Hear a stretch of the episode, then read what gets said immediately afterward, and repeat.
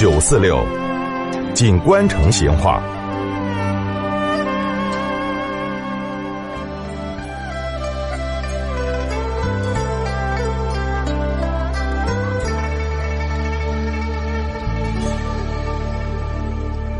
听到没有？我们成都的冬天家哈，阴冷阴冷的哦。以前那二年生，不像现在，啥子空调啊、取暖器啊、啥地暖啊，那么是要啥子有啥子。哎，以前冬天家冷了，咋个办呢？跟你说嘛，烤烘儿。哦，几十年以前，成都市区的老百姓可以说是家家烧那个柴灶，户户嘛就都有烘儿。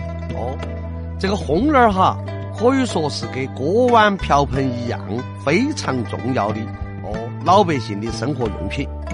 如果没得烘儿，这个街坊邻居那些哈上了年纪而又衣裤单薄的大爷大娘些，真的吗？不晓得咋个才熬得过那个冬天。这个烘儿呢，它是竹编的器具，它的形状哈，就像鼓起肚子的痰盂。哦，加了个提手，这个烘儿的肚子后头，那么就是竹编包到的陶土的盆盆儿。一到数九寒天，家家户户在煮了饭、炒了菜过后，就要把灶堂口头还没有燃尽的，哎，那细脆的木炭，哦，我们喊的叫铺子儿，就把它用那个火钳，或者用那个小铁铲，就把它铲到这个烘儿的肚子后头的那个土盆盆后头，哦。这个火高上嘛，再面一层，呃，很薄的这个灶堂灰。家后头的老人哈，一放下饭碗，就要把红儿提到手上，夹到两腿之间，哦，就把腰杆上拴那个围腰帕，很宽松的就盖到那个烘儿高上。这样子烤一会儿，这个烤烘儿的人从手到脚到腰杆，那么都热火了哦。那么一到晚上哈，茶铺后头的评书。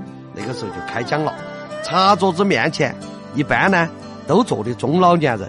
哦，你看他们的腰杆高上哈，清一色都围起哎黑颜色的或者是灰颜色的那种围腰帕。这个两腿之间绝对是清一色的，夹到的是或者是新的，或者旧的，或者半新不旧的这种是烘儿。哦，听那个评书听得来是眉飞色舞，其乐融融。那么一到评书散场，这提烘儿的中老年人三三两两的走出茶铺，一路上还要争论。哦哟，那一飞镖飞出去，到底把那个江洋大盗丢翻没有？哦，那么那一坨子打出去，到底打到那个人的腰杆，还是打到那个人的背？哦，你看哈，他们的两只手背清一色都是向前看齐，哦，放到了围腰帕底下的。而且他们那个小肚子那个地方哈，清一色都是拱起一大坨，在那个半明半暗的路灯的照耀底下，绝对嘛就成了夜色后头的一道明确的风景线了。现在烘儿这种传统的取暖用具嘛，已经在我们城市里头绝迹了哦。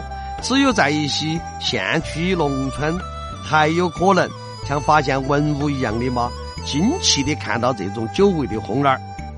好，烤烘儿的龙门阵嘛，今天就摆到这儿，下次接着摆。